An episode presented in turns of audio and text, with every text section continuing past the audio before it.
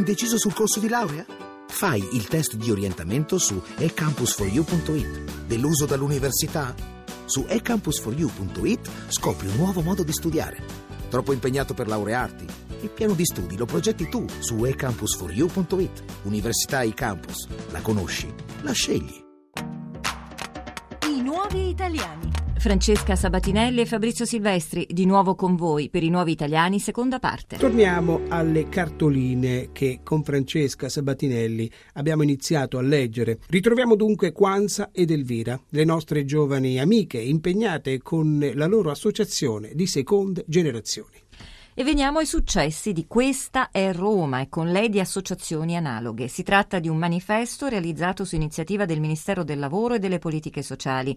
Un anno di riunioni che ha dato vita a dieci punti divisi in quattro categorie. Il primo, quello della scuola. Quanza. Per quanto riguarda la scuola, promuovere una formazione ben specifica dei docenti, mirata a saper affrontare un certo tipo di situazioni che si possono venire a creare nelle classi multiculturali e eh, potenziare anche il sostegno scolastico e psicologico non solo dei ragazzi di seconda generazione ma anche di ragazzi che sono in classi di ragazzi multiculturali. E rafforzare anche appunto il coinvolgimento delle famiglie con la scuola che purtroppo spesso sono assenti e non si preoccupano molto dei, dell'andamento dei figli a scuola eccetera eccetera. E costruire un sistema integrato di orientamento e di transizione scuola-lavoro. E questo è un problema che hanno tutti i giovani. Ma in particolare appunto anche i ragazzi di seconda generazione perché la dispersione scolastica purtroppo è alta proprio per questa situazione psicologica in cui si vengono a trovare e appunto i genitori non seguendo i ragazzi spesso magari neanche sanno che stanno saltando le lezioni. C'è uno studio che è stato portato avanti che appunto dimostra come a parità di livello, a parità di istruzione, a parità di competenze, molto spesso gli, gli insegnanti suggerivano ai ragazzi di seconda generazione un percorso professionale invece che un percorso liceale. Questo fa sì appunto che si creino dei cittadini di serie A, di serie B sulla base del nulla, perché appunto noi di, parliamo di ragazzi con, la, di, con parità di competenze. E poi ancora lavoro, cultura e sport, partecipazione e cittadinanza attiva. Lo sport comunque ci siamo resi conto che è un veicolo che riesce a unire a prescindere dal colore della pelle, ma spesso appunto un ragazzo che è molto molto talentuoso a livello agonistico gli viene, gli viene bloccata la carriera per motivi di cittadinanza. Obiettivo ora essere ascoltati dall'amministrazione romana. Noi ci siamo resi conto che Roma, pur essendo la capitale d'Italia, è carente dal punto di vista proprio degli strumenti che vengono dati ai giovani di seconda generazione, gio- ai giovani in generale. E quindi la nostra battaglia adesso principale è quella di, di andare a bussare all'amministrazione territoriale, intanto con il manifesto. E ora, prima dei saluti e delle cartoline, due inviti. Allora, eh, volevamo invitarvi tutti al prossimo ottobre che ci sarà il Festival Ottobre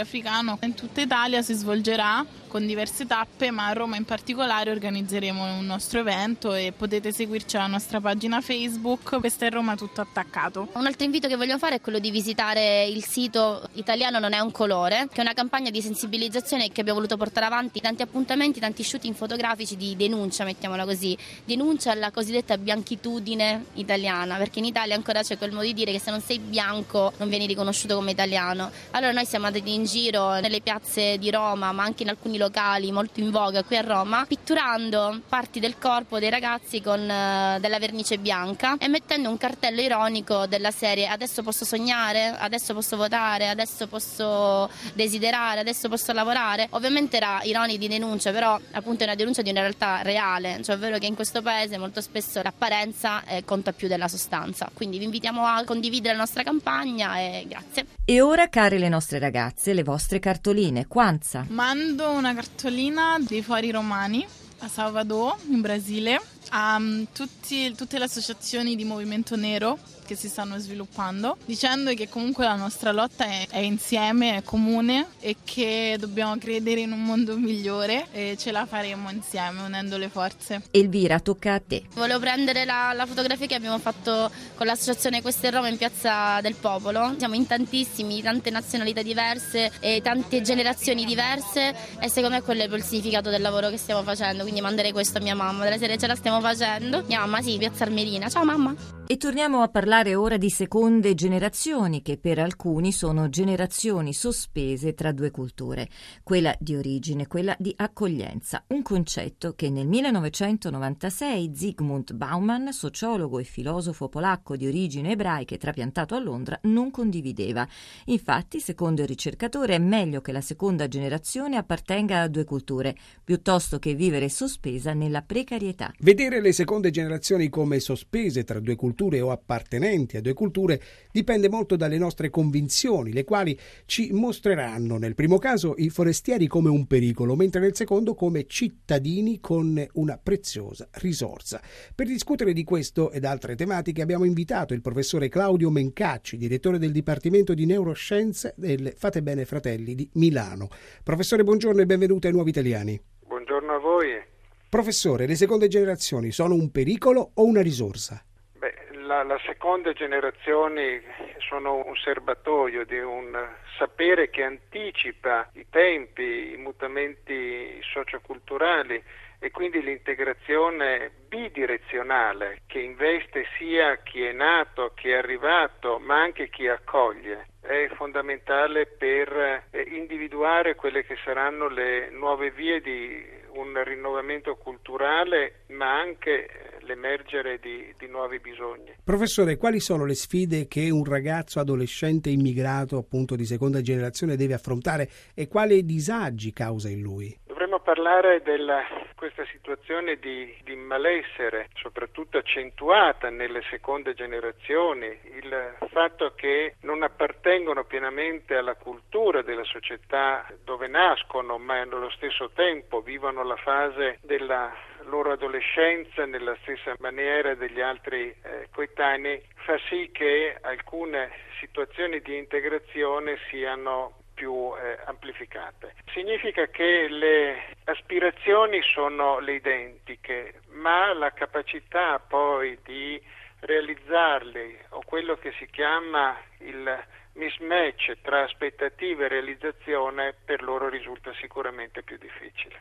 Molti giovani delle seconde generazioni hanno subito la decisione di emigrare. Per i genitori quel viaggio è stato un po' un viaggio della speranza, invece i figli in che modo lo hanno interiorizzato? Questa è la domanda fondamentale dell'integrazione perché quello che stiamo vedendo nelle seconde generazioni è che al di là di un investimento eh, fondamentale nell'istruzione, nella scuola e quindi nella costruzione di un futuro, in molti di loro c'è anche il pensiero di poter tornare nelle aree geografiche di provenienza per portare anche quella esperienza nuova che hanno maturato nel nostro paese. Altri quelli di ovviamente costruire un futuro qui tutti insieme e altri ancora di modificare e andare in altri paesi della comunità europea. Molti giovani delle seconde generazioni a scuola fanno un po' una cross community, poi fuori invece c'è un'identità piuttosto individuale rispetto alla propria etnia e questo appartiene un po' a quello che è un retaggio degli adulti,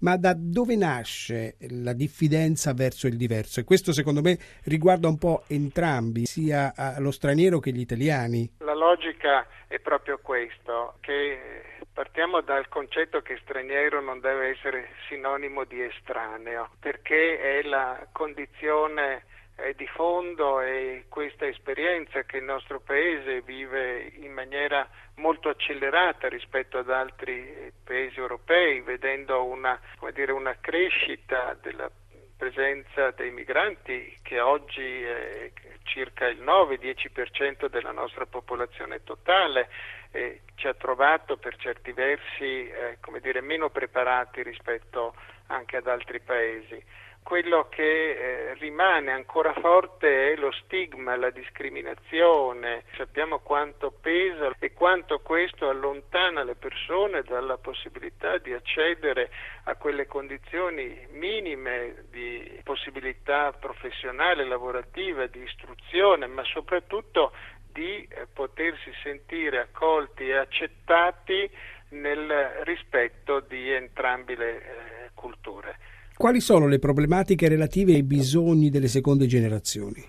Le problematiche sono fondamentalmente quelle di avere l'opportunità di poter eh, accedere a un futuro con delle disuguaglianze scolastiche che siano il più possibile ridotte, con prospettive di condizioni abitative e di accesso al diritto alla salute meno problematiche, le zone urbane, quelle eh, sovraffollate, eh, sicuramente sono le zone dove i momenti di criticità sono decisamente più alti. Grazie professor Claudio Mencacci, direttore Dipartimento Neuroscienze Fate Bene Fratelli di Milano, per aver partecipato ai Nuovi Italiani. Siamo così giunti alla fine. I Nuovi Italiani vi salutano augurandosi di essere stati di compagnia in questo periodo estivo e di essere riusciti a farvi conoscere una parte così importante del nostro paese come quella costituita dagli immigrati. Vi ringraziamo per averci seguiti da Fabrizio